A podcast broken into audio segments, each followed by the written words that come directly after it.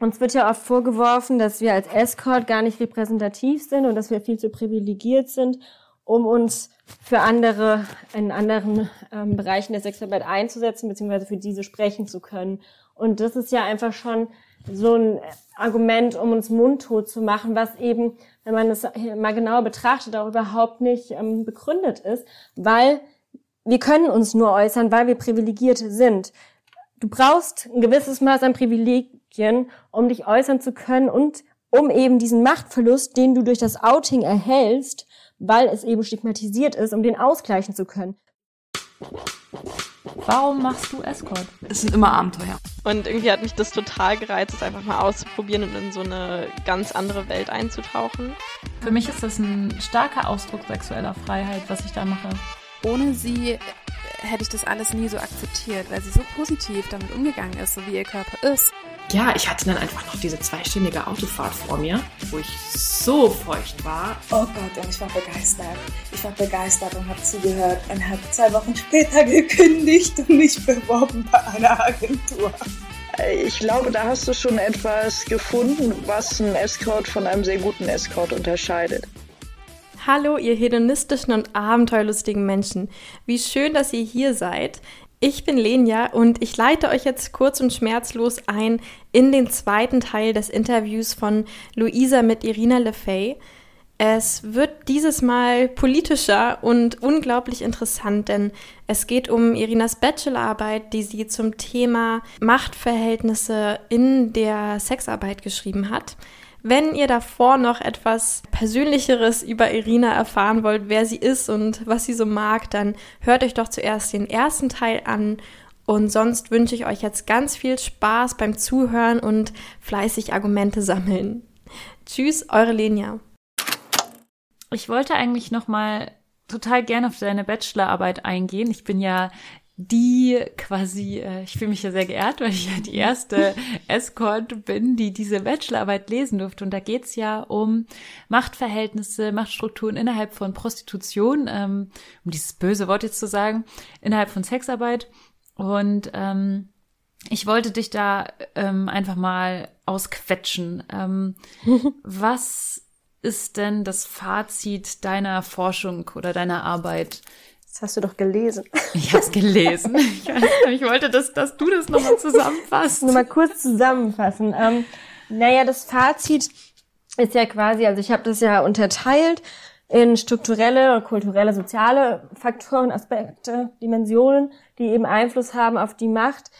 Okay, vielleicht muss ich vorne anfangen. Macht ist ja sowas, was alle zwischenmenschlichen Beziehungen irgendwie so, was denen unterlegt ist. Also Machtstrukturen, Machthierarchien oder Machtmechanismen sind einfach was, was im menschlichen Zusammenleben, in Interaktion einfach immer auftreten, ja, mal mehr, mal weniger stark. Und ähm, das habe ich halt erstmal so ein bisschen mich theoretisch äh, dem angenähert, ne, habe auch ähm, verschiedene soziologische Theorien, also von Max Weber zum Beispiel oder auch von Foucault da herangezogen. Und dann ging es auch ähm, erstmal um den Macht- und Freiwilligkeitsaspekt, weil der ja immer wieder eine große Rolle in Debatten um Sexarbeit oder Prostitution spielt, oder beide spielen eine große Rolle.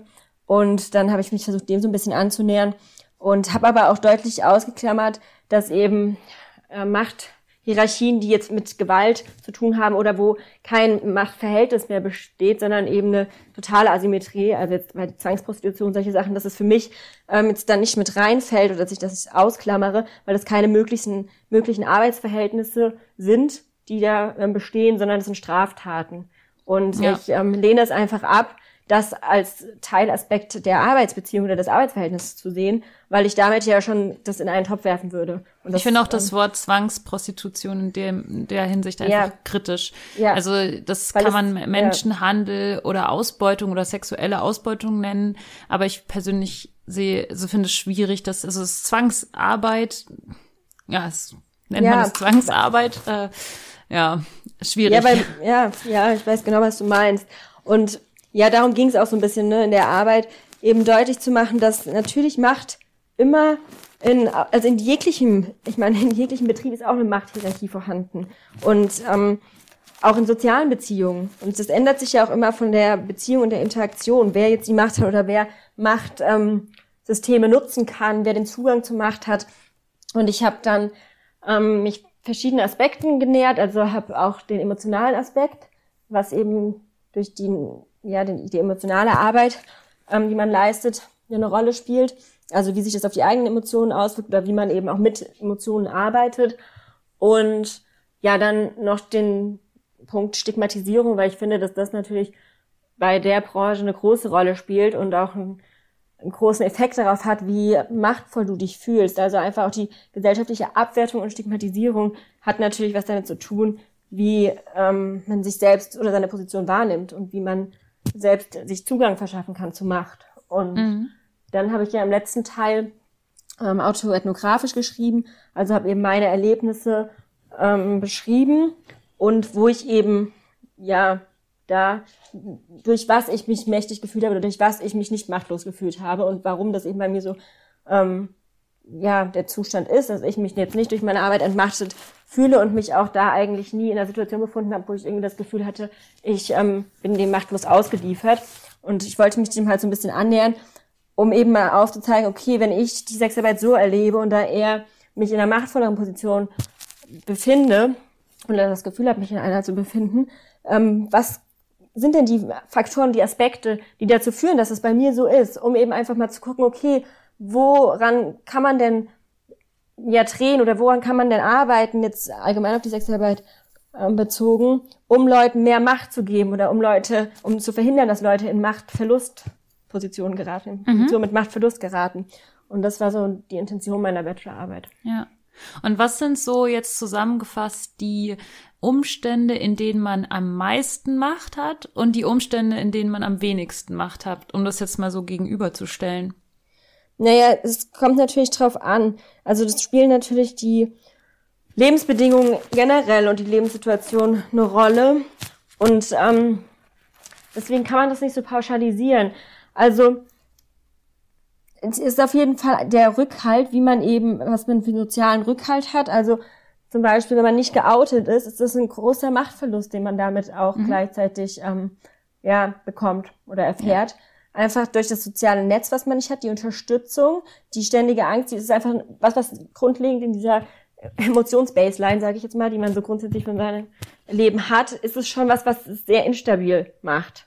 Ja, man ist erpressbar. Man ist erpressbar, mhm. ständige Angst, du musst ne, ständig, du hast ähm, getrenntes Leben quasi, zwei getrennte Leben und musst gucken, dein Selbst da irgendwie drin noch zu finden. Also es hat auch was mit, ähm, sag ich mal, ein bisschen Selbstverlust zu tun. Oder, ja, also das Selbstbewusstsein kann dadurch sehr angeknackst werden, weil man irgendwann so gar nicht mehr weiß, okay, welche Persönlichkeit bin ich denn jetzt, ne?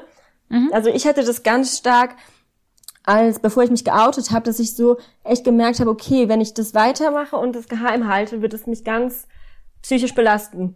Mhm. Also es hat schon angefangen, mich psychisch zu belasten, weil ich irgendwie so das Gefühl hatte, die Leute, die mir am nächsten stehen, ähm, denen kann ich mich gar nicht komplett mitteilen. Und dadurch habe ich mich von mir selbst so abgeschnitten gefühlt. Und es war dann echt für mich ziemlich anstrengend, das so innerlich auszuhalten und irgendwie innerlich auszubalancieren.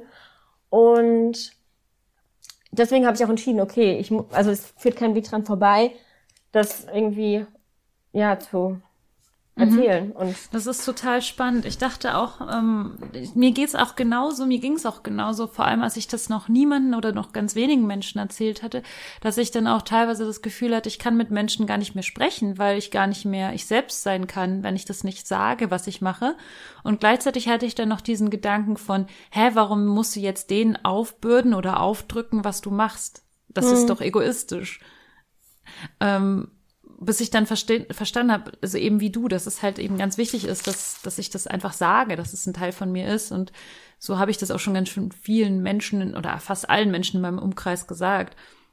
Ähm, wie ist das bei dir, als du dich geoutet hast? Wie sind deine Freunde, Familie, StudienkollegInnen damit umgegangen?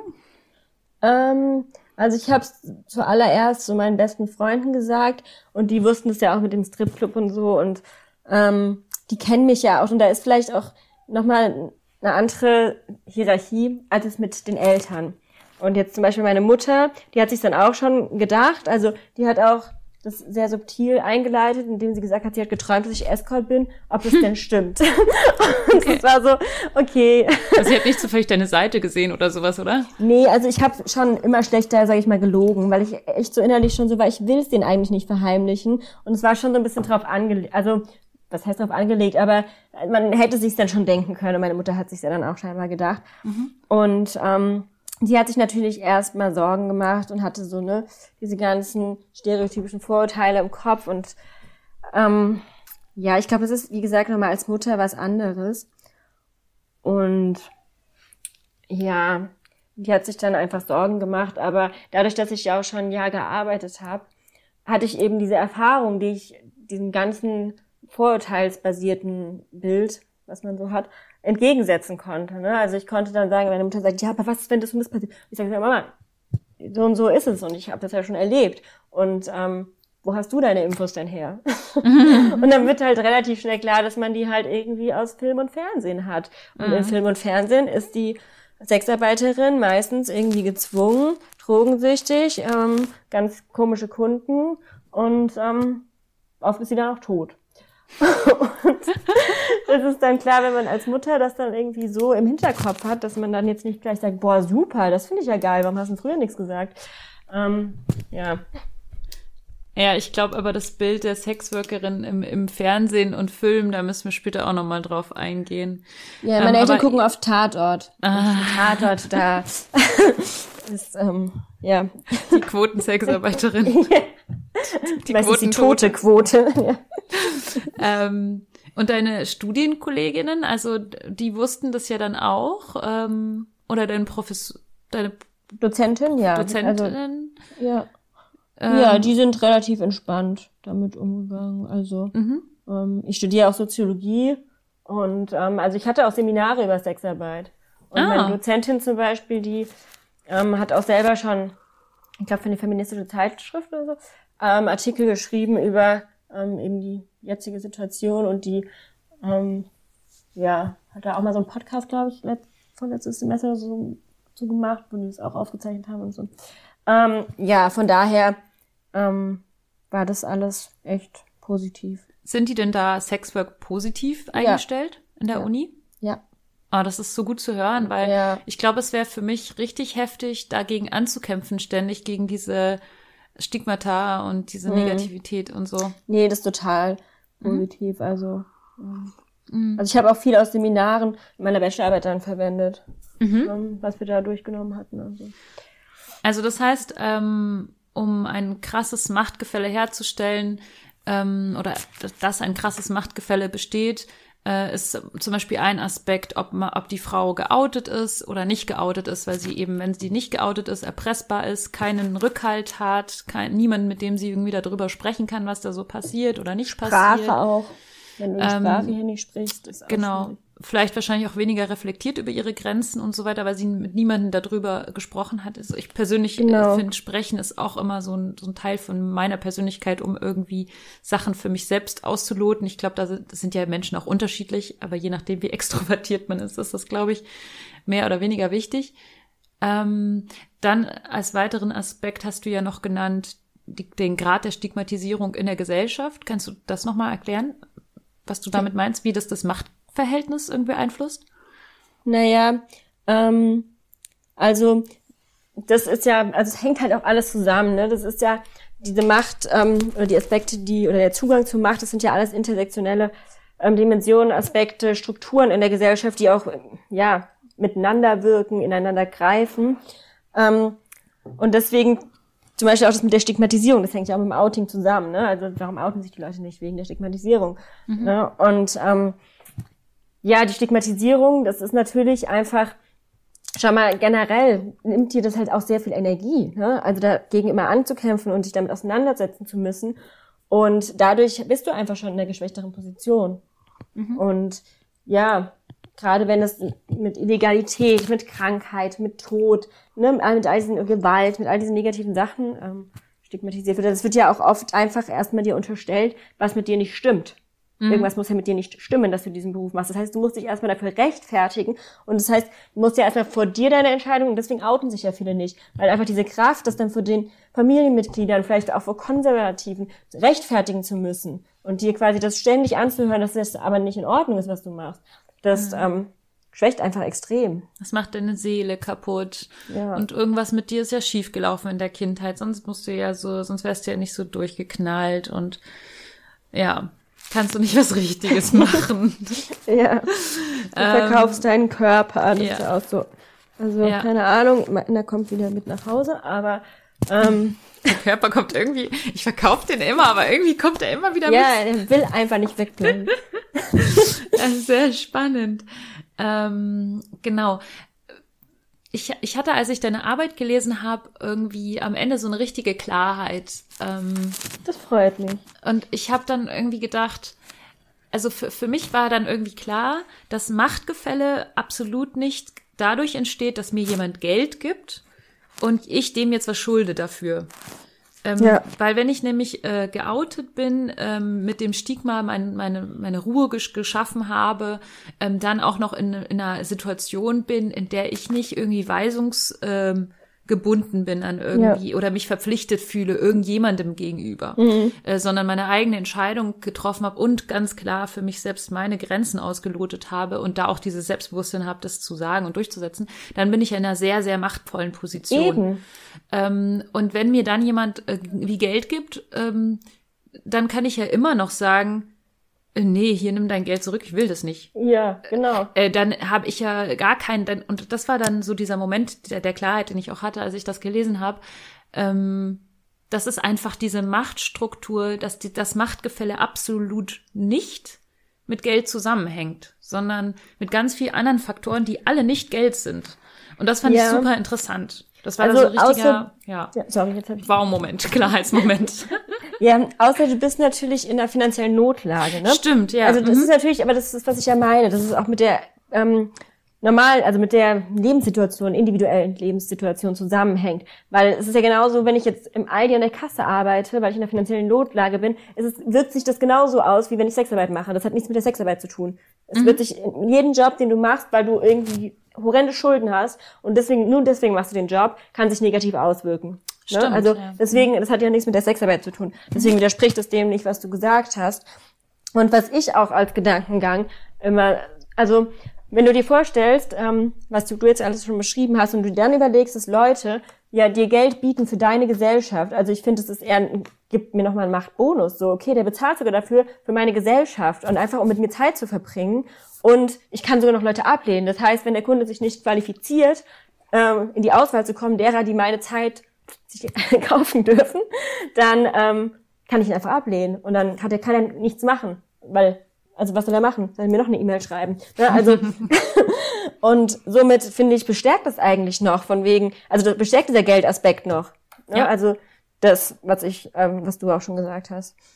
Ja, ich merke auch, wie ich in meinem Privatleben äh, sehr viel selbstbewusster damit umgehe und auch Ja. Grenzen zu ziehen und zu sagen, ähm, ich habe jetzt keine Zeit und keine Lust für diese Person und dann cutte ich diese Person einfach ab. Ja. Und das, hätte- das hätte ich zum Beispiel früher auch nicht gemacht. Und jetzt mache ich das, weil ich aus diesem Selbstbewusstsein heraus, nee, meine Zeit ist auch wertvoll. Ich habe auch äh, nicht viel Zeit und ich, ich habe das nicht nötig, mich da irgendwie von Genau. jemandem so und so behandeln zu lassen oder dies oder das mit mir ähm, mir anzuhören. Habe ich keine Lust, keine Energie dazu.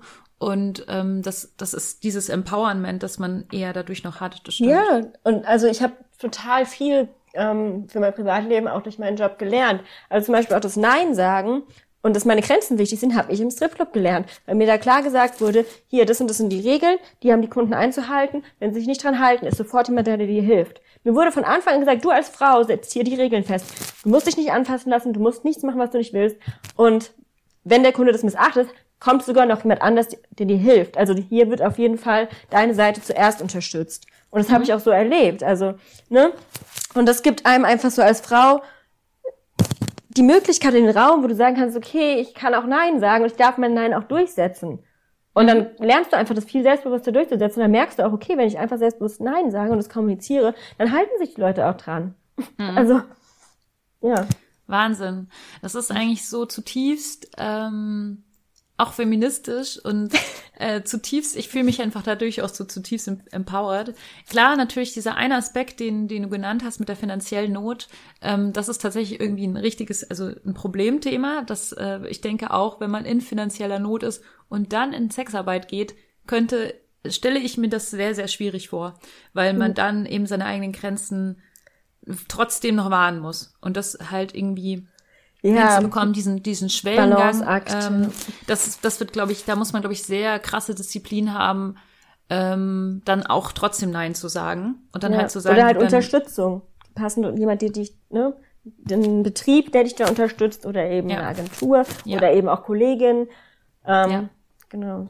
Mhm. Oder Drogensucht zum Beispiel ist auch ein Punkt, der das natürlich ähm, auch beeinflussen kann. Wenn du drogenabhängig bist, wirst du deine Grenzen auch leichter ähm, Ja. übertreten lassen. Ja. Aber das hängt dann auch mit der Drogensucht zusammen und nicht, weil es Sexarbeit ist. Da wirst du deine Grenzen wahrscheinlich auch ähm, in einem anderen Job übertreten Ich glaube, es gibt kein, äh, kein Szenario, in, in dem ich Drogensucht in irgendeiner Form äh, Ja. äh, als Positives ansehen kann. Ja. ähm, ja, also wie, ähm, wie kannst du dann für dich, ähm, ich glaube, wir hatten darüber ja schon mal gesprochen, aber ich wollte es nochmal so als Frage, ähm, weil du ja eigentlich auch durch dein Studium und generell dann auch viel mehr Expertin bist als ich, diesen feministischen Gedanken der Arbeit als Escort, äh, mit der Arbeit als Escort zusammenbringen. Und wie kannst du das zusammenbringen, dass du irgendwie objektiviert wirst oder nicht und dich kaufen lässt oder nicht? Oder ähm, wie kann man das irgendwie unter einen Hut bringen? Naja, ich muss es ja nicht unter einen Hut bringen, weil das sind ja alles von außen aufdiktierte Sachen. Es wird mir ja von außen erzählt von irgendjemandem, dass ich das erleben würde. Und es stimmt nicht. Ich kann ja mich reinfühlen. Erlebe ich das? Nein. Punkt. Ich werde, fühle mich nicht objektiviert, ich fühle mich nicht abgewertet, ich fühle mich nicht ähm, machtlos. Also ähm, ist mein Umgang damit, dass es einfach nicht stimmt. Und es ist nicht meine Wahrheit, es ist nicht mein Erleben. Mein Erleben ist trotzdem natürlich auch nicht ähm, repräsentativ für alle. Ja, das ist jetzt nicht, dass man aus meinem Erleben pauschal sagen kann, so fühlen sich alle SexarbeiterInnen. Ähm, aber trotzdem kann ich sagen, ich fühle mich so und wenn ich mich fühl so fühle, ist es auch für andere Leute möglich, sich so zu fühlen. Das heißt, ähm, wenn mir alle Welt erzählen will, aber Sexarbeiterinnen haben sich so zu fühlen, kann ich sagen, ja, nein. und so ähm, passt es für mich zusammen. Also ich ähm, erlebe da in mir keinen Widerspruch, weil ich weiß, dass ich ähm, mich so fühle und es so erlebe. Und deswegen ähm, ist das kein Widerspruch zu, sag ich mal, meinem Feminismus. Ja, so ähm, wird aber auch oft äh, argumentiert, dass es ja gar nicht drauf ankommt, wie du dich jetzt speziell fühlst, sondern dass grundsätzlich dein, deine bloße Tätigkeit ähm, dem Feminismus im Ganzen schadet oder Ja, äh, der Frauenwelt. Ja, aber das ist ja darauf begründet, diese Annahme ist ja auf einem Bild der Sexarbeit begründet, ähm, was eben quasi ähm, vorgibt, dass der Mann bezahlen würde und die Frau kaufen würde und die Frau erniedrigen würde. Und das ist ja nicht wahr. Das ist ja nicht, ich habe es ja ausprobiert, um das mal zu überprüfen und muss sagen, nee, das stimmt gar nicht. Das ist in der Sexarbeit nicht so. Also ähm, kann ja das auch nicht stimmen. Ne? Also wenn mir jemand vorwirft, ist es ja auf den ihrem Bild der Prostitution ähm, aufgebaut, dieser Das Vorwurf. Bild von Macht, also das Genau, Bild eigentlich, und- dass der Mann die Macht hat, die Frau Genau. zu kaufen. Und man muss es sich ja mal so überlegen, dass es ja eigentlich jetzt historisch gesehen auch keine Gesellschaft ohne Prostitution gab.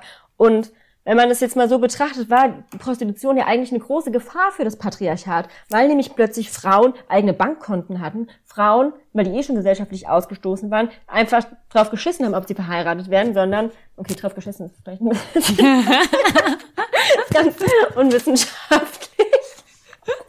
Okay, aber ich glaube, du weißt, was ich meine. Das ist ja kein Die Wissenschaftspodcast hier.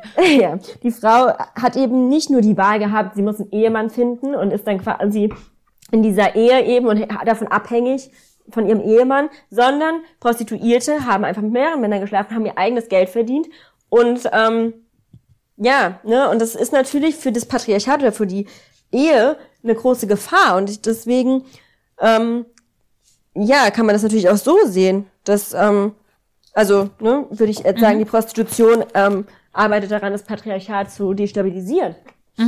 Ja, so würde ich es eben auch sehen. Ich persönlich Ja. fühle mich viel, viel mehr empowered, seit ich das mache, auch gegenüber Männern, als davor.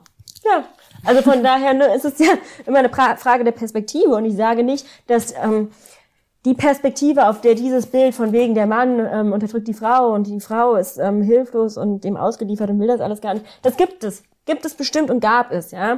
Und deswegen will ich gar nicht sagen, dass diese Perspektive nicht stimmt, aber die ist eben auch nicht pauschal für alle Perspektiven in der Prostitution oder Sexarbeit. Und deswegen muss man sagen, okay, wir fühlen uns doch gut dabei, dann sollten wir doch lieber gucken, dass alle, die das machen, sich so fühlen wie wir, anstatt dass wir sagen, es gibt aber auch welche, die sich schlecht dabei fühlen, deswegen verbieten wir es für alle. Es macht doch gar keinen Sinn und es wird auch immer existieren. Wir haben, glaube ich, keinen Beruf historisch so weit zurückgehend, wo wir sagen können, er ist in so vielen Gesellschaften immer da gewesen, egal ob verboten oder nicht verboten. Das heißt, wenn er verboten ist, ist er trotzdem illegal da. Wir haben es jetzt Jahrtausende, Jahrhunderte lang probiert, also ne, kann man gucken, welche Gesellschaft entsteht denn ohne, also besteht denn ohne Prostitution. Und dann zu sagen, ähm, ja, wir probieren trotzdem nochmal mit dem Verbot, ist doch Schwachsinn. Also ne, da müsste man doch jetzt mal sagen, okay, da können wir ja mal gucken, wie es funktioniert hat, hat's nicht, also vielleicht probieren wir mal was Neues.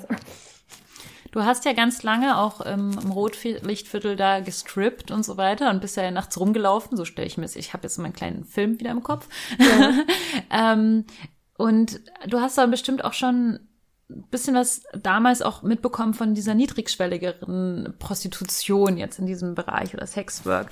Ähm, wie schätzt du denn, denn die Lage da ein? Schätzt du das, ähm, ja, schätzt du das so ein, dass da ziemlich viel Missstände sind oder wie, ja, wie ist das so? Also ich würde sagen, dass es auf jeden Fall so ist, dass halt da mehr Frauen das wirklich aus, ähm, sag ich mal, äh, materiellen Gründen machen. Also dass die mat- materielle Motivation im Vordergrund steht, dass die auch hierher kommen für mehrere Monate und dann eben einfach hier in der Prostitution sehr viel mehr Geld verdienen, als sie in anderen Berufen oder auch zu Hause in ihrem Heimatland verdienen würden.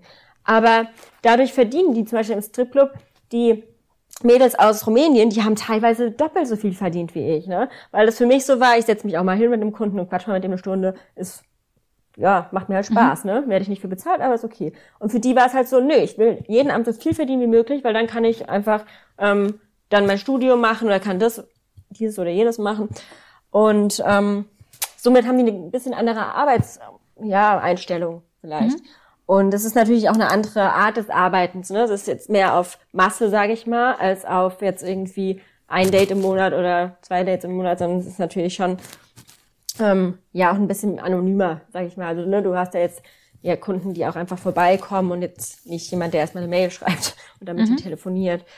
Aber ich würde jetzt nicht sagen, dass man da super viel ähm, Zwang oder ne, also was man halt im Bahnhofsviertel viel sieht, sind Drogensüchtige, weil da eben auch in Frankfurt halt sehr viele im Bahnhofsviertel sind und oft überschneidet sich das natürlich auch, was dann aber zum Großteil auch daran liegt, dass wenn du schon drogenabhängig bist und obdachlos, sind die Möglichkeiten begrenzt, so viel Geld ranzuschaffen, dass du eben deine Drogensucht noch finanzieren kannst. Und in der Prostitution, besonders auch auf dem Straßenstrich oder so, kannst du halt, sag ich mal, auch high arbeiten. Ja, in, in einem Bürojob, wo du morgens oder auch im Aldi an der Kasse, wo du zu bestimmten Zeiten irgendwo sein musst, das ist mit einer Drogensucht echt schwierig umzusetzen, glaube ich. Und Wobei man jetzt Ähm, absolut nicht sagen kann, dass alle Leute Ja. niedrigschwelligeren Nein, nein, nein, ich sagte nur, weil du gefragt hast nach Missständen, was es für Missstände gibt. Und die sind halt sichtbar. Also Drogensucht und Prostitution, die Überschneidungen sind da sichtbar, weil es sich eben an diesen Orten beides versammelt. Also deswegen gibt es da auch Prostituierte, die Drogen konsumieren ne? und die dann irgendwie da auf Drogen arbeiten. Das ähm, meinte ich damit, dass man diese Überschneidung da halt sieht. Das ist jetzt so der Missstand, den ich, wo ich sage, okay, aber das liegt halt an der Drogensucht. Also, ne, das würde ich jetzt nicht sagen, dass die Prostitution so schlimm ist, sondern die Drogensucht. Ja, ja, ja. Mhm. Mm, Und würdest du jetzt sagen, ich weiß schon deine Antwort, aber ich frage jetzt mal ganz blöd. Ja. Es gibt doch das tolle nordische Modell, wo, ähm, wo ja dann nur die, äh, die Männer bestraft werden und die Frauen werden ja entkriminalisiert, ähm, weil sie ja nicht bestraft werden. Denkst du, das würde diesen Leuten oder denkst du, das würde irgendwelche Missstände in der Prostitution ähm, beheben? Ähm, ich finde es ja so schrecklich, weil ich liebe ja skandinavische Länder und ich liebe eigentlich alles, was aus diesen Ländern kommt. Und ich finde es ja so furchtbar, dass gerade das aus meinen ähm, ja, Lieblingsländern kommt. Aber ähm, ja, es ist halt so. Die, auch die können sich mal irren.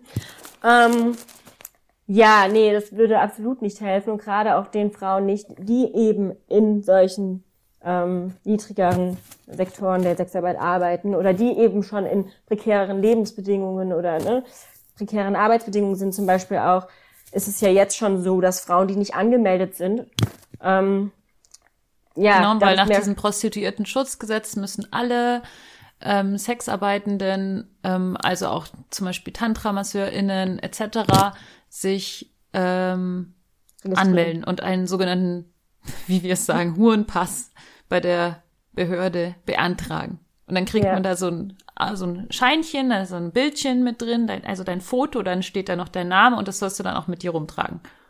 Ja, ist super schön. ähm, ja, und das hat ja schon den, sag ich mal, den Sinn verfehlt. Weil jetzt die Frauen, die sich nicht anmelden aus irgendwelchen Gründen, wenn denen was passiert, oder auch jetzt bei den Corona-Hilfsgeldern, konnte ja keiner von denen irgendwas beantragen, weil dann müsstest du ja sagen, oh, ich habe mich da vor die Jahre äh, illegal ähm, prostituiert. Also, ne, genauso wie auch jetzt, ähm, wo Frauen, wo das letztes Jahr in Hessen ähm, komplett verboten war teilweise, und Frauen im Bahnhofsviertel quasi Kunden angeworben haben, haben dafür Strafen bekommen. Und wenn du jetzt als Frau arbeitest und dir passiert irgendwas, irgendein Kunde oder, oder auch wenn du Corona hast, das meldest du doch dann nicht, wenn du dann erstmal angeben müsstest, oh, ich habe mich illegal prostituiert und dann erstmal die 500 Euro Strafe bekommst. Also, hm, oder ne? 5000. Ja, oder 5000. Äh, und ja, das genau, ist das ist das, was du in der in der Arbeit geschrieben hast über das Thema Macht. Ja, also äh, durch diese durch diese äh, Situation, die gesetzliche Situation entsteht wieder ein Machtgefälle, ähm, was die Frau in eine niedrigere Position setzt, weil sie ähm, irgendwie in einem illegalen Zustand sich plötzlich befindet.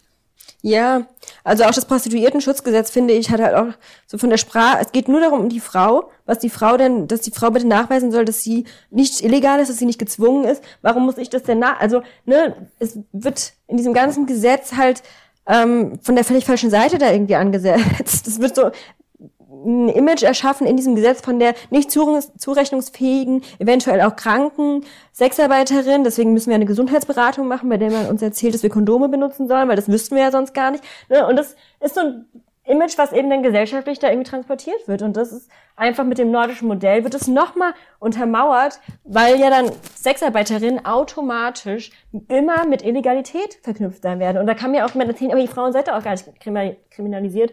Ähm, jedes Gewerbe, wo die Kunden Kriminelle sind, wird automatisch immer mit der Kriminalität verbunden sein. Also ich meine, das ist doch logisch. Also da braucht man sich da auch nicht so dumm stellen und sagen, ja, aber die Frauen werden ja nicht bestraft. Ja, aber meine Kunden sind Kriminelle. Das heißt, solange ich arbeite, habe ich immer was mit Kriminellen zu tun. Ja, also, und ich meine, wenn ein Kunde schon mal den ersten Schritt gegangen ist, was Kriminelles zu tun, nämlich dich zu treffen, was dann kriminell wäre, dann ist der zweite Schritt, gewalttätig zu werden oder irgendwelche Grenzen zu überschreiten, denke ich persönlich, ist die Hemmschwelle bisschen niedriger wenn ich eh schon eine Straftat begangen habe. Ja, ähm, das. Wobei ja, ich halt nochmal ja. betonen will, dass die Männer, die, die uns treffen, total anständige Menschen sind.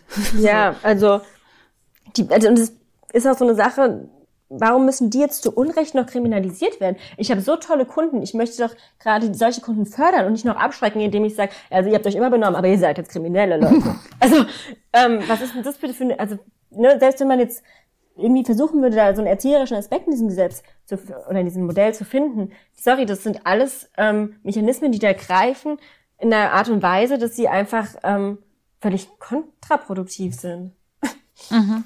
Also der Gedanke dahinter, ich verstehe den Gedanken dahinter, aber ähm, da muss man halt einfach mal gucken, wie ist denn die Realität? Und da kann man nicht sagen, oh, wie stelle ich mir die Realität vor und daran bastel ich mein Modell, weil so funktioniert es nicht. Und es hat auch beim Prostituierten-Schutzgesetz nicht funktioniert. Da muss ich halt einfach mal sagen, wie ist denn die Realität wirklich? Und auch wenn die Realität anders ist, als ich sie mir gerne basteln würde in meinem Kopf, muss ich an der Hand der Realität Gesetze und Verordnungen entwerfen und mhm. nicht anhand irgendwas, wie ich es gerne in meinem Kopf hätte.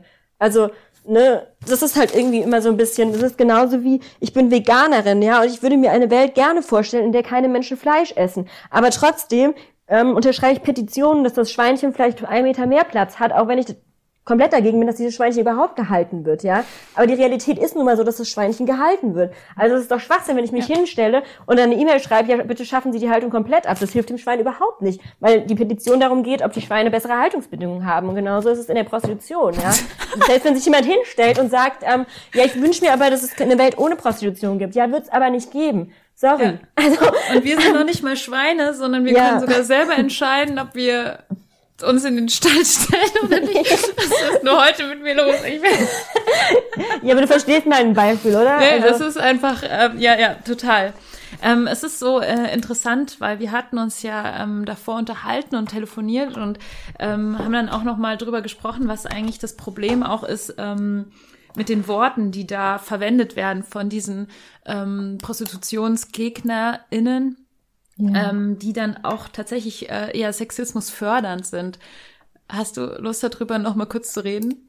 Ja, also ich diskutiere wirklich gerne mit jedem und also ich diskutiere wirklich gerne und auch mit Prostitutionsgegnern habe ich kein Problem, wenn jemand anderer Meinung ist, ne, kann man ja trotzdem zum Beispiel und das kann also ist ja auch wichtig. Ich muss ja auch mit Leuten diskutieren, die sagen, sie haben schlechte Erfahrungen gemacht oder sie kennen Ne, wenn jetzt jemand bei einer Beratungsstelle arbeitet, der erlebt natürlich nur die schlechtesten Fälle, ja, oder die Worst-Case-Szenarien.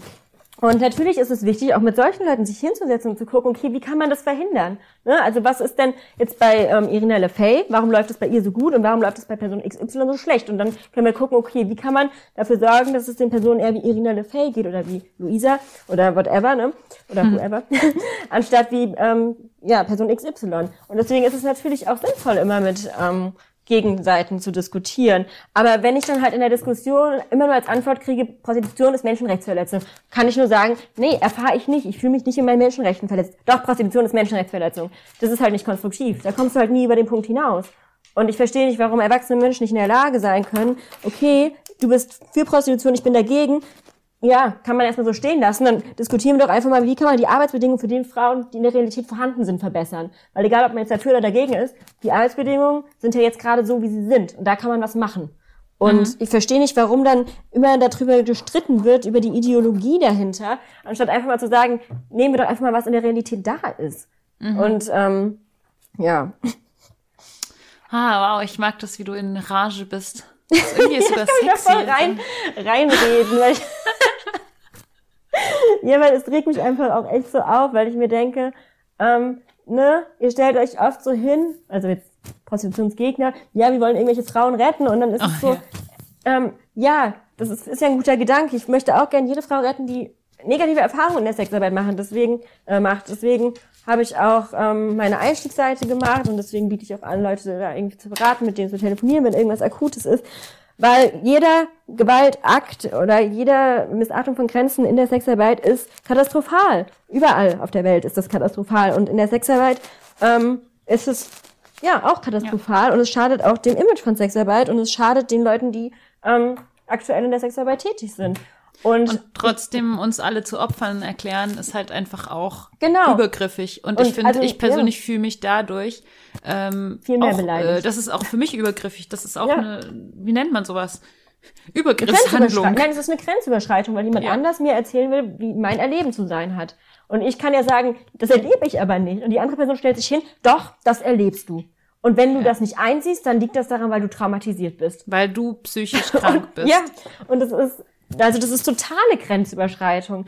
Und deswegen finde ich, das macht mich das so wütend, weil ich mir denke, ähm, es ist vollkommen legitim, gegen Prostitution zu sein. Es ist vollkommen legitim zu sagen, ich finde das so und so und ich sehe das so und so. Und es ist auch vollkommen legitim zu sagen, ich möchte ähm, verhindern, dass Frauen da Gewalterfahrungen machen. Aber es ist nicht legitim zu sagen, ich ähm, spreche allen Frauen, die in der Prostitution tätig sind, ihr Leben ab und ihre Zurechnungsfähigkeit, weil sie nicht in meine Agenda passen. Ja. Das ähm, finde ich ist eine totale Gewalt eigentlich. Also ne, es ist eine totale ähm, Grenzüberschreitung und es ist eigentlich ähm, eine sehr gewaltvolle Kommunikation, die eigentlich auch sehr stark ähm, einen Machtmissbrauch impliziert. Also Und auch sexistisch ist, Ja. wenn man Frauen, und hauptsächlich Frauen sind ja in der Sexarbeit. Es gibt natürlich auch Männer in der Sexarbeit, das, das sehe Ja, ich, das- beziehungsweise ja. ähm, jedes Geschlecht in der Sexarbeit, sagen wir es so. Und ähm, aber hauptsächlich Frauen, weiblich gelesene Personen ähm, werden dann irgendwie, denen wird dann irgendwie ihre eigene Gefühlswelt abgesprochen und ihre eigene Urteilsfähigkeit. Und das Genau. ist ja zutiefst sexistisch. ja. Und dann brauchen sich diese Leute dann auch nicht als Feministen bezeichnen, wenn sie ähm, sexistischerweise anderen Menschen die Meinung aberkennen oder vor allem auch Menschen, die ähm, nicht deutscher Herkunft sind, nur Ja. aufgrund ihres Herkunftslandes ähm, oder ihrer. Hautfarbe Ja. ähm, aberkennen äh, dass sie eine, dass sie eine Entscheidung treffen können. Ja. Nur weil sie nicht so gut Deutsch sprechen zum Ja. Beispiel oder so. Ähm, und das ist auch zutiefst rassistisch. Und das ist eben auch sehr schädigend. Ne? Also das ist auch das, was ich ja in meiner Bachelorarbeit deutlich machen wollte, dass das zum Beispiel gerade für Leute, die nicht geoutet sind, wenn du dann doch immer dieses Stigma und dann solche Diskussionen zum Beispiel liest, ja, dann liest du vielleicht mal in der Zeitung oder liest bei Twitter mit, wie Prostitutionsgegner und Prostituierte diskutieren, was du für eine Abwertung und einen Hass da liest. Und dann kriegst du das ja immer unterbewusst auch, ähm, ja, ne, also es geht dir ja schon nahe, wenn du Ja. dann quasi, ne, dann hast du ja auch die Angst, oh Gott, wenn das jetzt jemand bei mir rauskriegt, dann werde ich auch als ähm, psychisch gestört äh, dargestellt und was ist, wenn dann ähm, ne, mich niemand mehr ernst nimmt oder whatever. Und das ist ja total ähm, schädigend und es ist total anstrengend und es ist total destabilisierend. Und das macht mich halt so wütend, deswegen kann ich mich da auch so gut in Rage reden, weil damit, also mir tun halt die Leute leid, die nicht dieses Privileg haben, geoutet zu sein, dass die Familie hinter denen steht. Weil wenn ich daran zurückdenke, wie schrecklich das für mich war, das war wirklich das, das war das einzig Schreckliche an diesem Job. Die Zeit, ähm, wo ich das schon eine Weile gemacht habe und wusste, okay, ich liebe diesen Job. Und gleichzeitig wusste ich, ich kann es meinen Eltern nicht erzählen, weil ich Angst habe, dass meine Eltern, ähm, ne, was sie dazu sagen, dass sie sich Sorgen machen. Und das war einfach so paradox, dass ich mir dachte, ich bin so glücklich und ich kann es nicht teilen, weil mir dann von außen suggeriert wird, das stimmt nicht. Und dann muss Ja. ich das rechtfertigen. Und es ist so, ne, super Oh, ich kann es so hundertprozentig, hundertprozentig nachvollziehen. Mir ging es ganz genauso.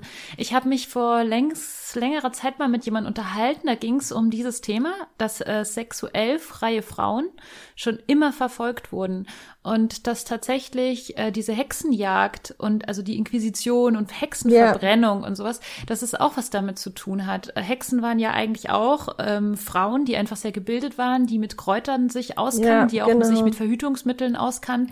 Damit natürlich auch, weil sie halt verhüten konnten, zum Beispiel ähm, einfach schon immer einen Vorteil hatten und, Ja. und auch immer viel emanzipierter waren als, als normale Frauen sozusagen. Und die wurden schon immer gejagt und letztendlich auch verbrannt. Also, ähm, und ja, das ist halt irgendwie was, was uns jetzt auch passiert.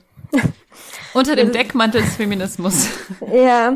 das ganz- das ja. ja. nur eine bestimmte Strömung von Feminismus Ja. ist, die sich, äh, die diese, äh, nennt man die eigentlich Abolitionisten? Ab, ja, ja. Also jedenfalls diese Menschen, also die gegen Sexarbeit äh, sind, ähm, Ja, verstecken sich so ein lustig, bisschen darunter. Weil ähm, von meinen Verwandten, also eine frühere Ur-Ur-Uroma, die wurde als Hexe verbrannt. Also wir haben den Stadtarchiveintrag, wo über das, also sie wurde nicht verbrannt, sie ist bei der Folter dann gestorben, weil sie sollte verbrannt werden. Und ähm, da ist dann zum Beispiel auch in dieser, ähm, also wurde halt in diesem, ähm, ich weiß nicht, wie man das nennt, aber wo halt dann immer reingeschrieben wurde, was bei der Folter gefragt wurde, was und was die Tatbestände sind und so. Und dann ist zum Beispiel ihr dann eine Maus aus dem Mantel gesprungen bei dem zweiten Befragungstag und das war dann auf jeden Fall noch so ein Zeichen dafür, das muss eine Hexe sein. Und, ja, das, ist, oh äh, mein Gott. Vielleicht hast du ja ein paar Gene von ihr und bist deswegen so eine Hexe. so eine freie vielleicht. Frau. Ja, Wow, echt krass. ja. Ja. Ursula Junge hieß die. Ich möchte das Ganze irgendwie nochmal so positiv abschließen und dich nochmal so fragen, warum du trotz dieser ganzen Stigmata und blöden Sachen, die damit verbunden sind, diesen Job so sehr liebst. Das hast du ja vorhin auch schon gesagt, Ja. dass du ihn liebst. Ja, ich liebe ihn total. Und ich finde es mittlerweile so schön, dass auch meine Eltern, das, also die sind so voll stolz auf mich, weil sie einfach sagen, du machst das, was dir Spaß macht und was dir liegt, obwohl da so viele Steine noch im Weg liegen, wenn man diesen Weg geht. Und genauso ist es. Ich liebe diesen Job und ich sehe es einfach nicht ein, mir von der Gesellschaft das kaputt machen zu lassen, nur weil die Gesellschaft behauptet, ich soll das so und so empfinden. Und ich liebe einfach an dem Job, dieses menschliche Miteinander und einfach auch Menschen diesen Raum geben zu können. Also ich liebe diese ganze, ja, dieses Erschaffen von, ne, also gerade im Escort, das kennst du ja auch, bucht man ja jetzt nicht ähm, mit 30 Minuten Date, um mal schnell zu vögeln. Ne? Ja. Und es geht einfach darum, auf den Menschen eingehen zu können, den Menschen kennenzulernen und auch den Menschen aus seiner Reserve locken zu können, also jemandem den Raum geben zu können, hier darfst du du selbst sein, du wirst nicht abgewertet, du brauchst keine Angst haben, du brauchst dich nicht für irgendwas zu schämen, hier wirst du einfach angenommen und geliebt und wertgeschätzt. Das ist einfach total schön, wenn man jemandem diesen Raum geben kann und dann einfach die Erfahrung macht, dass der andere so nur seine Mauern so ein bisschen fallen lässt und sich, ja, da raustraut, sage ich mal, und nicht so diese Angst hat, verletzt zu werden, zurückgewiesen zu werden. Und ähm, ich meine, das bringt mir natürlich auch wieder total viel Wertschätzung entgegen. Es ist so ein Miteinander, dass man sich gegenseitig Wertschätzung entgegen ähm, bringt und einfach beide Seiten positive Erfahrungen machen. Also ich profitiere ja auch davon, ne? Und das ist einfach total schön. Und wie du ja auch vorhin gesagt hast, ähm, hast du ja auch in deinem Beruf super viel über dich selbst gelernt, auch über deine Grenzen, auch über Kommunikation, wie du das kommunizierst und auch mit deiner Zeit. Und das sind einfach so Sachen, das ähm, hätte ich ohne den Job auch vielleicht nicht so erleben können und erfahren können, auch nicht so ähm, gelernt. Und das sind einfach total wichtige Aspekte und deswegen, ja, liebe ich eigentlich alle Aspekte an dem Job. Ja. Außer halt die, die wir genannt haben. Und deswegen bin ich ja auch geoutet, deswegen versuche ich ja auch immer, möglichst viele Interviews zu geben oder mich zu engagieren, um eben mehr Sichtbarkeit zu machen, weil eben super viele Frauen sich gar nicht äußern können. Und ich finde es eine Unverschämtheit, dass immer über denen ihren Kopf hinweg gesprochen wird von Leuten, die noch außenstehender sind als ich. Ja. Und deswegen, ja, es ist so ein bisschen der Preis für meine Privilegien, weil wenn ich so privilegiert bin, finde ich, dann sollte ich auch diese Möglichkeit nutzen, mich für den Rest der nicht so Privilegierten einzusetzen, weil die können sich, weil die Privilegien sind nämlich der Grund, warum ich das überhaupt kann. Man muss nämlich privilegiert sein, um sich überhaupt äußern zu können. Das wird uns ja immer vorgeworfen. Ihr seid privilegierte Escorts, ihr könnt gar nicht ähm, für die Sexarbeiterinnen sprechen oder Sexarbeiter. Ja, Und ähm, ich habe schon in günstigeren Preissegmenten gearbeitet. Ich habe auch schon im Rotlichtviertel gearbeitet. Also ähm, ich kann durchaus auch von den anderen Schichten was erzählen. Und deswegen, ähm, ja, finde ich diesen Vorwurf ist immer so, ja, das ist so ein schönes Aus- oder Totschlagargument, mit dem man dann irgendwie sagen will, deswegen hab, ja, haben wir nichts zu sagen. Aber dabei wird vergessen, dass man so, muss so privilegiert sein, um sich äußern zu können. Du kannst dich nicht äußern, wenn du nicht genug Privilegien hast, die dich vor so viel Machtverlust schützen, den du nämlich bekommst, wenn du dich outest. Ja. Und ähm, Es deswegen. wirkt schon fast so, als würden sie sich für uns wünschen, dass es uns auch schlecht geht. Ja.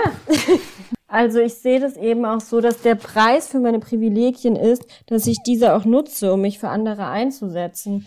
Also uns wird ja oft vorgeworfen, dass wir als Escort gar nicht repräsentativ sind und dass wir viel zu privilegiert sind, um uns für andere in anderen ähm, Bereichen der Sexarbeit einzusetzen, beziehungsweise für diese sprechen zu können. Und das ist ja einfach schon so ein Argument, um uns mundtot zu machen, was eben, wenn man das mal genauer betrachtet, auch überhaupt nicht ähm, begründet ist, weil wir können uns nur äußern, weil wir privilegiert sind. Du brauchst ein gewisses Maß an Privilegien, um dich äußern zu können und um eben diesen Machtverlust, den du durch das Outing erhältst, weil es eben stigmatisiert ist, um den ausgleichen zu können. Wenn du dieses ähm, zum Beispiel einen Rückhalt von Familie, Freunden nicht hast oder so und dich outest und dich äußerst, hast du einfach schon viel größere Gefahren für Machtverlust und eine viel größere Instabilität, ähm, als jetzt zum Beispiel jemand wie ich, wo Familie und Freunde hinter einem stehen. Und deswegen ist dieses Argument einfach hinfällig zu sagen, ihr seid zu privilegiert. Wir sind ähm, pri- privilegierter als andere, aber das ist auch der Grund, warum wir uns öffnen können. Äh, warum wir uns Ja. äußern können, nicht öffnen können. Ja, das hast du sehr schön gesagt. So sehe ich das auch und deswegen mache ich auch dieses Podcast und deswegen bin ich auch immer für alle Ja. da. Ähm, hier nochmal ein Shoutout an alle Mädels da draußen, die sich unsicher fühlen, ähm, vielleicht in ihrer Situation und die, die nicht genau wissen, ob sie, also ob sie in der richtigen Situation gerade sind ähm, oder die halt irgendwie Ratschläge brauchen, ich bin auch da und ich habe zwar oft nicht so viel Zeit, aber ich beantworte trotzdem E-Mails, vor allem wenn sie dringend sind. Ja, also ich habe ja auch die Seite einstiegssexarbeit.de, da ist auch eine E-Mail-Adresse, ein Kontaktformular, also falls irgendjemand ähm, gerade Probleme hat oder auch allgemeine Fragen oder irgendwie einen Ratschlag braucht, Ja. kann auch gerne da. Ich finde das irgendwie total wichtig, dass wir untereinander zusammenhalten und ein starkes Netzwerk ähm, bilden, was wir auch schon tun aktuell. Ähm, und das, dieses Netzwerk ist halt auch wieder ein, ein Punkt mehr auf unserer Liste von Macht, äh, Machtstärkung. Machtstärkung auch. Ähm, Genau. Ja. Ja, und das ist, das ist doch das Wichtigste. Ach, wie schön. ist jetzt auch ein schönes positives. Ende. ähm, ich finde es total schön, Irina, dass du im Podcast warst. Vielen, vielen Dank für das Gespräch. Ja, ich freue mich Und, auch äh, total. Ich, ich finde es auch total cool, dass Ja. du dazu forscht und dazu schreibst. Und ich hoffe auch, dass du weiter in dem Bereich irgendwie arbeitest oder in dem Bereich ähm, vielleicht nochmal die ein oder andere Arbeit schreibst oder Veröffentlichungen machst, weil ich ja. würde auch gerne mal eine Studie machen, weil es gibt so wenig Studien in der Sexarbeit und ähm, es gibt einfach viel glaub, zu wenig Studien in dem Bereich, glaube ich. ja. ja, echt total schön und ähm, an alle Menschen da draußen, die uns immer fleißig hören. Vielen, vielen Dank für eure Unterstützung, ähm, sei es jetzt finanziell auf Patreon oder sei es moralisch durch tolle positive Kommentare oder Bewertungen bei iTunes. Ähm, vielen, vielen Dank an Lenia fürs Schneiden. Du hältst mir hier den Rücken frei. Ich sage es fast jedes Mal. Ähm, Lenia, ohne dich würde dieses Podcast nicht existieren. Sie ist nicht nur die Person, die schneidet, sondern auch die Person, die immer da ist, wenn ich wieder meine Krisen habe von, oh, was mache ich denn jetzt als nächstes und wen soll ich jetzt als nächstes interviewen mhm. und überhaupt und ähm, wie machen wir das jetzt ähm, und, und dieses Coverbild und ähm, egal was, sie ist immer die Person, die sich diesen Käse anhören muss und äh, die mir halt auch hilft, solche Entscheidungen zu treffen. Und ähm, ja, ich bin darüber einfach sehr glücklich, dass sie da ist. Sie ist einfach essentieller Teil dieses Podcasts, auch wenn sie hier nicht immer zu Wort kommt. ähm, ja, was kann ich noch sagen? Ähm, guckt mal auf ihre OnlyFans-Seite vorbei. Sehr heiß. ähm, ja, ich wünsche euch einen wunderschönen Tag und wir hören uns dann nächsten Freitag wieder. Bis dann. Tschüss.